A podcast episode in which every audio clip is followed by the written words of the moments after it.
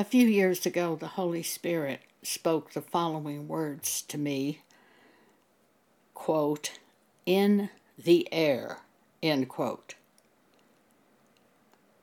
I knew that was in a scripture, and when I looked it up, I found it was in First Thessalonians chapter 4, where it speaks about the return of Jesus and how we will rise to meet Jesus in the air.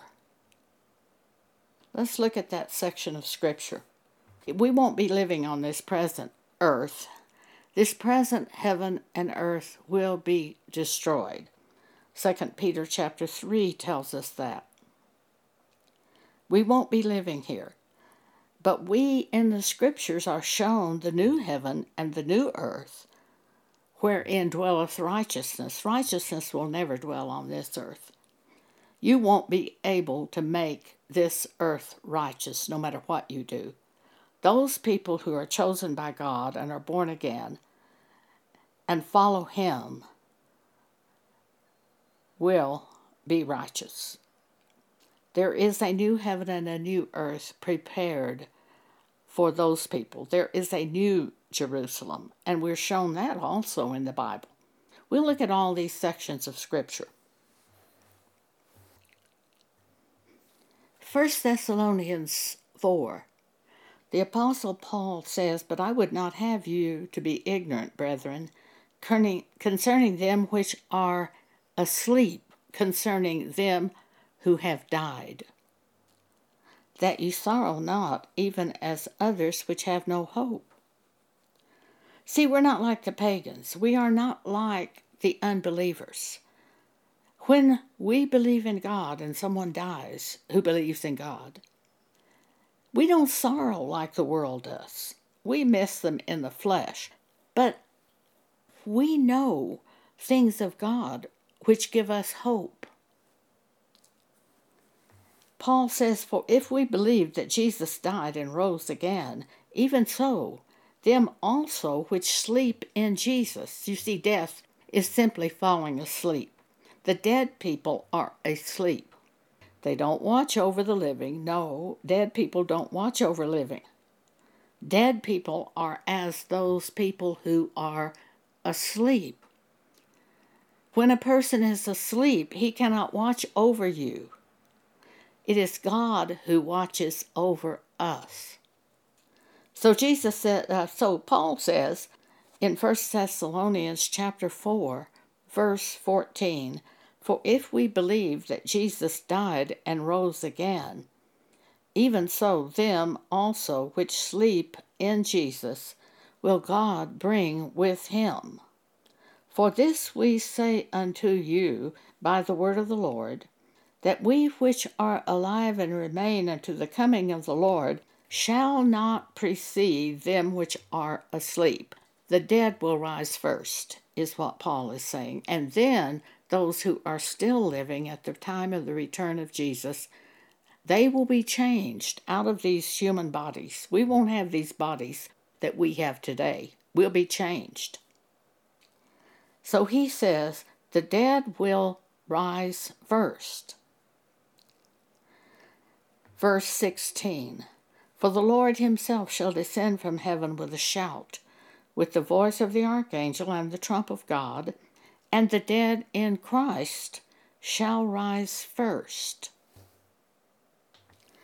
Then we which are alive and remain shall be caught up together with them in the clouds to meet the Lord in the air.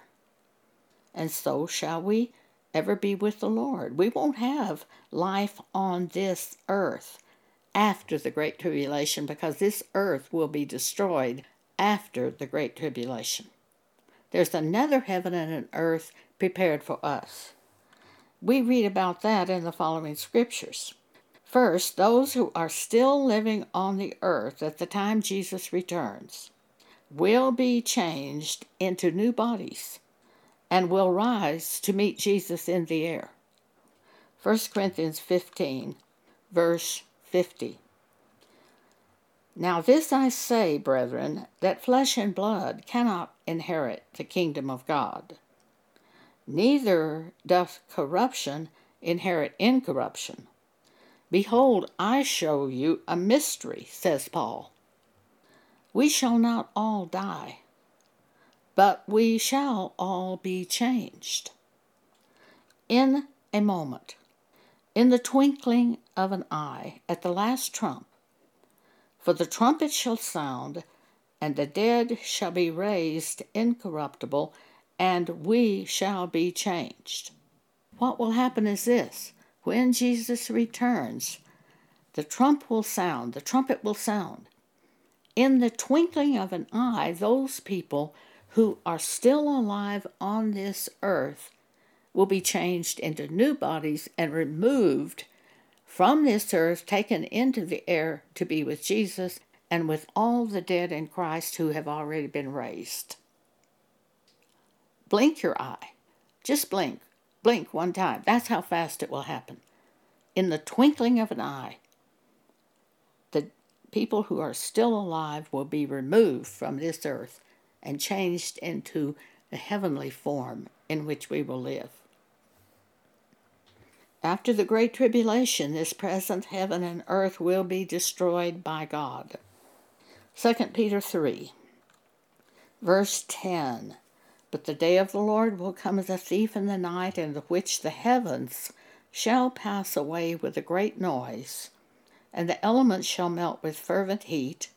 The earth also and the works that are therein shall be burned up. Seeing then that all these things shall be dissolved, what manner of persons ought ye to be in all holy conversation and godliness, looking for and hastening unto the coming of the day of God, wherein the heavens, being on fire, shall be dissolved, and the elements shall melt with fervent heat. Nevertheless, we, according to his promise, look for new heavens and a new earth, wherein dwelleth righteousness. Wherefore, beloved, seeing that ye look for such things, be diligent that ye may be found of him in peace, without spot and blameless. Everything we can see with our natural eye will be destroyed. Therefore, clinging to these things we can see is really investing in the wrong thing. It's the new heaven, new earth where we're going to be taken. God showed the Apostle John that new heaven and new earth, which he has prepared for us at the end of this present world. Revelation 21, verse 1. And I saw a new heaven and a new earth, for the first heaven and the first earth were passed away, and there was no more sea. And I, John, saw the holy city, new Jerusalem, coming down from God out of heaven, prepared as a bride adorned for her husband. And I heard a great voice out of heaven saying, Behold, the tabernacle of God is with men, and he will dwell with them, and they shall be his people, and God himself shall be with them, and he shall be their God. And God shall wipe away all tears from their eyes, and there shall be no more death, neither sorrow, nor crying, neither shall there be any more pain. There can't be any more pain because we are changed out of these bodies. Without this flesh, we wouldn't have any pain. Dead people don't have any pain. We will not have pain after we're removed from this human flesh. And he that sat upon the throne said, Behold, I make all things new.